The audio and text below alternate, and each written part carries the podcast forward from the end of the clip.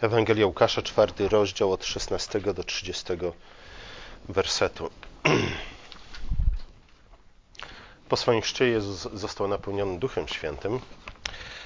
I oczywiście sam fakt napełnienia Jezusa Duchem Świętym był zapowiedzią walki, nadchodzącej walki.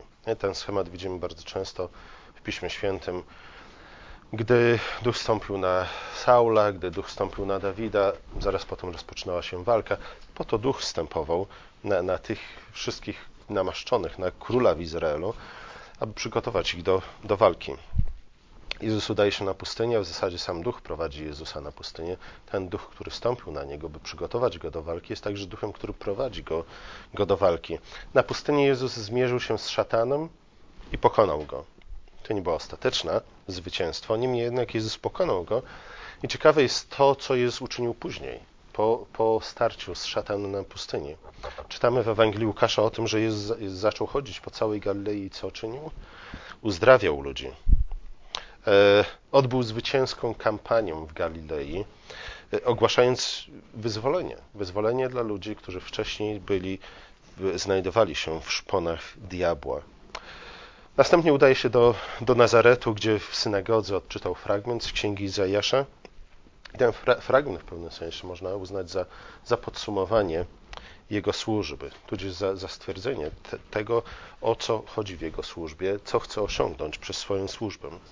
Jezus, posługując się e, słowami proroka Izajasza, stwierdza, że przyszedł po to, aby ogłosić rok łaski Pana. To jest kolejny przykład tego, że bez znajomości Starego Testamentu możemy nie do końca zrozumieć tego, o czym mówi Nowy Testament. Rok łaski Pana odnosi się do, do tak, tak zwanego roku jubileuszowego, czyli jak czytamy u Mojżesza, roku wyzwolenia. A więc Chrystus przyszedł po to, aby ogłosić rok wyzwolenia dla Izraelitów. A jak czytaliśmy w tym fragmencie, nie tylko dla Izraelitów. Każdy 50 rok miał być tym rokiem wyzwolenia, rokiem jubileuszowym. Ziemia oddana w zastaw do innego Izraelity. Izraelita nie mógł w czasach Starego Przymierza sprzedawać ziemi, mógł ją oddać w zastaw, ale mógł ją oddać zastaw tylko innemu Izraelicie. Chodziło o to, żeby ziemia obiecana pozostała w rękach Izraela. W roku jubileuszowym ta ziemia oddana w zastaw miała wrócić do pierwotnego właściciela. Każdy zaś Izraelita, który oddał się w służbę, która w Starym Testamencie często nazywany jest niewolą, był to inny rodzaj niewoli niż niewola, jaką, jaką widzimy u narodów pogańskich. Każdy Izraelita, który oddał się w służbę innego Izraelity, na przykład ze względu na długi, czy też brak gotówki, mógł wyjść na wolność. Jeśli chciał, mógł pozostać na stałe w domu swojego nowego pana, e, ale mógł też wyjść na wolność i skorzystać z tej, z tej wolności. Izajasz odwołuje się do tego zwyczaju po to, żeby y, zapowiedzieć wyzwolenie Izraela, powrót, powrót Izraela z, z niewoli w Babilonie. Gdy Izrael wróci z Babilonu, jego ziemia wróci do niego, a Żydzi zostaną uwolnieni z niewoli babilońskiej. Nie? To jest ta, ta sama symbolika. Dla Jezusa rok łaski Pana oznacza to, że, że wszyscy ci, którzy doświadczyli krzywd pod rządami, pod rządami Herodów, pod rządami Piłata, otrzymają wolność, otrzymają sprawiedliwość. Przede wszystkim jednak, nie, aby otrzymać prawdziwą wolność, między innymi ekonomiczną wolność, e, ludzie żyjący w niewoli szatana muszą stać się wolni. Nie? Dlatego Ewangelie przedstawiają posługę Jezus, Jezusa e, ten sposób, iż zaczyna się ona od starcia z szatanem. Jezus nie był tym, który przyszedł po to, żeby nauczyć ludzi jakiegoś, nie wiem, lepszego gospodarowania pieniędzmi, albo też lepszego odnoszenia się do żony, męża, lepszego sposobu wychowania dzieci itd., tak itd., tak lepszego sposobu na życie. Nie? To wszystko są dobre rzeczy i pewnie warto się ich, się ich uczyć, ale Ewangelie wyraźnie wskazują na to, co, co jest naszym głównym problemem, dlaczego mamy problemy z zarządzaniem pieniędzmi. I tu nie chodzi tylko i wyłącznie o długi. Nie? Bogactwo często jest jeszcze większym problemem dla ludzi niż, niż długi. E, podstawowym naszym problemem jest to, iż jesteśmy w niewoli szatana. Z niej musimy się wyzwolić po to, abyśmy mogli cieszyć się wolnością, po to, abyśmy mogli rzeczywiście nabrać mądrości dopiero wtedy, nie?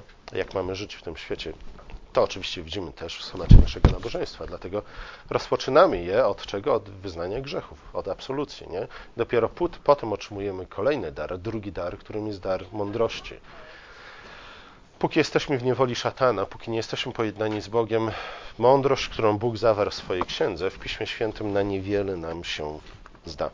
Niestety, na dłuższą przynajmniej miarę, metę. Zatem wolność, którą ogłosił Chrystus, oznacza przede wszystkim uwolnienie od niewoli szatana. E, oznacza też to wszystko, o czym Jezus mówi na przykład w błogosławieństwach. Oznacza, że cisi w końcu posiądą ziemię, a łaknący i, i pragnący sprawiedliwości w końcu zostaną nasyceni. Nie? To przyniósł nam Chrystus. Warunkiem jednak otrzymania tych błogosławieństw jest wyzwolenie z niewoli szatana, uwolnienie się od jego schematów. Jak jeszcze będziemy czytać dalej w Ewangelii Łukasza, Jezus y, wraca do tego wątku kilka razy. Pamiętacie, kiedy w którymś momencie faryzeusze uczeni w piśmie przyszli do Jezusa i oskarżyli go o to, iż y, wypędza demony mocą demonów. Nie? Jezus mówi, chłopaki, no, to co mówicie jest kompletnie absurdalne i mówi wtedy o, o, tym, że, że żeby uwolnić ludzi od spod władzy demonów, spod władzy szatana, musi wpierw związać szatana, musi wpierw pokonać szatana, aby zwrócić wolność więźniom. Z początku zgromadzeni w synagodze w Nazarecie słuchali tych słów z Jezusa z akceptacją, a nawet jak czytamy z zachwytem. E, jednak Jezus ich przejrzał bardzo szybko. Przejrzał ich serca. E, dostrzegł, nad czym tak naprawdę się zachwycają i dostrzegł to, na czym tak naprawdę im zależy i, i jakie nadzieje przede wszystkim wiążą z posługą Chrystusa. Jezus e, powiedział im przysłowie: Lekarzu, ulecz samego siebie, i zaraz potem wyjaśnił, co ma na myśli. Uczeń, to, to, to przysłowie oznaczało nie mniej, nie więcej tylko to, Uczyń w swojej ojczyźnie te same wielkie rzeczy, jakie czyniłeś gdzie indziej.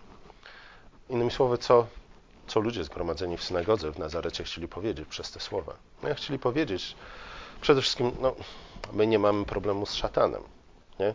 nie jesteśmy w niewoli szatana. E, to może dotyczy innych, innych narodów, innych ludów, pogań. To może dotyczy celników, pijaków, e, nierządnic itd., tak itd., tak ale na pewno nie nas. Nie? My chcemy mieć tą, tą drugą część e, Twoich darów, z których przyszedłeś, przyszedłeś do nas. W odpowiedzi Jezus mówi, wyjaśnia im, że co oznacza ogłaszanie, ogłoszenie ubogim dobrej nowiny. Ubodzy to nie tylko ludzie bez środków do życia. Ubodzy to nie tylko ludzie, którzy chorują na te czy inne choroby, E, ubodzy to ci wszyscy, których uważano w tamtych czasach za, za margines społeczny. Nie? Do nich przede wszystkim Jezus zwraca się z, ze swoimi słowami i ze swoją posługą. To ci, których uważano za nieczystych, to poganie, to celnicy, a w szczególności, jak Jezus wyjaśnia, ubogimi w tym znaczeniu były wdowy i trędowaci spośród pogan. A więc, a więc ci ludzie, te grupy, które dla faryzeuszy uczonych w piśmie były grupami, które sami sobie, sami, same sobie zasłużyły na swoją nędzę i dlatego nie zasługiwały na jakąkolwiek pomoc, czy też troskę, czy miłosierdzie. Jezus następnie porównuje się do e, Eliasza i Elizeusza i przywołuje dwa przykłady z ich życia. W ten sposób oczywiście chcę pokazać, iż e, to, z czym przychodzi Ewangelia, którą głosi, nie jest czymś niesłychanym, czymś wcześniej niespotykanym, ale pokazuje, że Bóg już wcześniej działał w podobny sposób poprzez swoich proroków. Nazaret jest w czasach Nazaret jest jak Izrael. Nazaret w czasach Jezusa jest jak Izrael w czasach Eliasza i Elizeusza. A Kafarnaum, o którym czytaliśmy, którym Jezus dokonał wiele cudów, jest jak ta wdowa z Sarepty, jak na Naaman, Asyryjczyk. E, to chciał Jezus im powiedzieć. Słuchajcie, nie, to nie do końca jest tak, że przychodzą do was, bo jesteście fajnymi ludźmi. Wy niekoniecznie jesteście fajnymi ludźmi, dlatego że urodziłem się i, i może nie urodziłem się, ale wychowałem się między wami. Wy nie jesteście fajni, dlatego że, że wyszedł z, z waszego miasta ktoś, kto dokonuje tak wielkich, fajnych rzeczy, nie? z powodu których uwaga całego, przynajmniej całej Galilei, jeśli jeszcze nie całego świata, skupiła się właśnie na, na, na waszym mieście. Nie, to nie jest tak, że jesteście fajni, bo, bo, bo spośród was wyszedł ktoś, kto dokonuje tak wielkie czyny. Raczej nie. Gdybyście przypomnieli sobie historię Eliasza i Elizeusza, e, spojrzeli dzisiaj na siebie i, i, i, usłyszeli swoje własne słowa, zauważyliście, zauważylibyście, e, kim jesteście w historii Eliasza i Elizeusza. Jesteście jak Izrael z ich czasów, a Kafarnaum, w którym dokonałem tak wiele cudów, jest, jest jak ta wdowa z Sarepty, jak Naaman. Czyli osoby, które po pierwsze rozpoznały swoje problemy, e, swoją potrzebę, rozpoznały to wiarą, iż potrzebują łaski Bożej, po to, aby cokolwiek dobrego wydarzyło się w, się w, im, w ich życiu. Wy z kolei, mieszkańcy Nazaretu, jesteście, jesteście ludźmi bardzo pysznymi. Nie dumnymi, ale pysznymi. Pysznymi z tego względu, że z waszego grona pochodzi tak wielki prorok. Jezus już wcześniej, nie, jak już wcześniej przepowiedział Symeon, wtedy, gdy rodzice Jezusa pojawili się w świątyni w ósmym, w ósmym dniu po jego narodzinach, by go obrzezać. Jak wcześniej przypomniał, przepowiedział Symeon, słowa Jezusa ujawnią przewrotne myśli wielu. Nie? Tak to jest, że kiedykolwiek spotykamy się z Chrystusem, kiedykolwiek dociera do nas Jego słowo, ono nas osądza. Nie? I musi dosądzić, dlatego że, że sąd jest dla nas naszą jedyną nadzieją. Jeśli Boże Słowo nas nie osądzi, jeśli nie zostaniemy skonfrontowani z Nim, jeśli nie zostaniemy złamani przez nie i uwolnieni od naszych wcześniejszych grzesznych schematów, nie ma dla nas żadnej, żadnej nadziei, żadnego ratunku.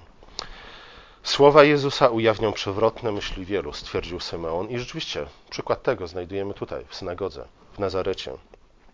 Nazarejczycy, usłyszawszy słowa Jezusa, zrozumiawszy krytykę skierowaną pod ich adresem, e, przeszli od zachwytu nad Chrystusem do nienawiści w stosunku do Niego. Zwrócili się przeciwko Niemu, przeciwko temu, którego przed chwilą uwielbiali. Wyrzucili go z synagogi, wyprowadzili go poza miasto i chcieli go zrzucić z przepaści. No i to jest ciekawe. Kto wcześniej próbował zrzucić Jezusa z przepaści? A przynajmniej namówić go do tego, żeby skoczył z przepaści. Diabeł, nie? Na pustyni. E, tu widzimy, że niestety ludzie, którzy byli zgromadzeni w synagodze w Nazarecie, byli byli rzeczywiście zniewoleni przez szatana i dlatego zareagowali tak, nie, w taki, a nie inny, inny, sposób, próbując zrobić to, co nie udało się diabłowi na, na pustyni. Nie? I to nie powinno nas dziwić, dlatego że bardzo często, gdy Chrystus przybywał do synagog, spotykał tam ludzi opętanych przez demony. Tu tekst wprost nie mówi o tym, że ci ludzie byli opętani przez demony, niemniej jednak zachowują się tak, jak wcześniej zachował się szatan co wskazuje na to, że, że choć nie okazują żadnych znaków opętania, to jednak ich życiem, ich myśleniem, ich percepcją rzeczywistości, ich reakcją na spotkanie z Chrystusem kierują szatańskie myśli. Chociaż nawet w tym wydawało im się, że, że postępują jak ludzie bezbożni. Nie? Dlatego, że co Mojżesz nakazał zrobić z fałszywym prorokiem? Zabić go, nie? ukamienować go, strącić go w przepaść. Jak zobaczymy to jeszcze wiele razy w Ewangelii słowa i czyny Jezusa, w których ogłaszał ubogim dobrą nowinę, ogłaszał rok łaski Pana, spotykały się właśnie z wrogością i z przemocą. Ci, których potem nazwie dziećmi szatana, najwyraźniej nie mieli zamiaru ułatwiać Jezusowi walki z siłami ciemności. Przeciwnie, nie? świadomi bądź nie, opowiedzieli się po stronie sił ciemności. Wydaje się, że, że mieszkańcy Nazaretu popełnili, popełnili podobny błąd, czy też ten sam błąd, jaki z początku popełniła Maria, nie za bardzo wiedząc, z kim ma do czynienia w osobie Chrystusa. Maria, która go urodziła, Maria, która go wykarmiła, Maria, która go, go wychowała, potrzebowała bardzo wiele czasu, żeby zrozumieć, z kim tak naprawdę ma do czynienia. Pamiętacie, kiedy Jezus y, został w Jerozolimie? Potem w wieku 12 lat, gdy zgubił się na trzy dni. Maria, gdy go odnalazła, zapytała go: Synu, czemuś nam to uczynił? Oto ojciec twój i ja z bólem serca szukaliśmy ciebie. W, odpowiedzieli, w odpowiedzi usłyszeli, usłyszała, czemuście mnie szukali? Czy nie wiedzieliście, że powinienem być w tym, co należy do, do mojego ojca? Nie, Maria z początku nie zrozumiała tych słów, ale jak czytamy, zachowała te słowa w swoim sercu. Nie? Po to, żeby się zastanowić nad nimi, po to, po to, żeby zrozumieć, dlaczego Jezus zachowuje się w taki, a nie w inny sposób. Jeszcze nie rozumiała, z kim ma do czynienia w osobie Jezusa, jednak nie przeszła nad tym do porządku dziennego. Nie, nie stwierdziła, że no, najprawdopodobniej ma do czynienia z pierwszymi objawami, objawami młodzieńczego buntu, ale chciała zrozumieć, nie? co Jezus jej powiedział, dlaczego Jezus zachowuje się w taki, a nie w inny sposób. Ale znów Maria miała wszelkie powody, patrząc na to z jednej strony, ku, ku, temu, żeby traktować Jezusa w tym czasie, zwłaszcza z tego względu, że miał 12 lat, jako zwykłego buntownika, nie? kolejnego zbuntowanego, powiedzmy, nastolatka. Nie? Dlaczego? Dlatego, że był, był jej dzieckiem. Nie? Rodzice traktują, zwłaszcza mamy, chociaż nie tylko, traktują swoje dzieci w taki trochę sposób, nie patrząc na nie z góry i próbując je poukładać w taki sposób, który odpowiadałby ich oczekiwaniom. Maria jednak zastanowiła się nad tym, nie? Być może dlatego, że wcześniej, wcześniej ze względu na to, co wcześniej usłyszała od anioła, może ze względu na to, co wcześniej usłyszała od Symeona i Anny w świątyni. Mieszkańcy Nazaretu mieli podobne do Marii powody, by, by traktować Jezusa w sposób paternalistyczny, nie? traktować go z góry, traktować go jako jednego, nie tylko nawet jako kogoś, kto przynależy do, do jako ziomka, nazwijmy go tak, nie? ale jako młodszego ziomka, nie? Jako, jako tego, który nawet jeśli coś fajnego w życiu, coś spektakularnego być może w życiu uczyni albo osiągnie, nie? przynależy do nas. Jego chwała jest naszą chwałą, z tego względu, że jest częścią naszej grupy, z tego względu, że, że wyrósł pośród nas.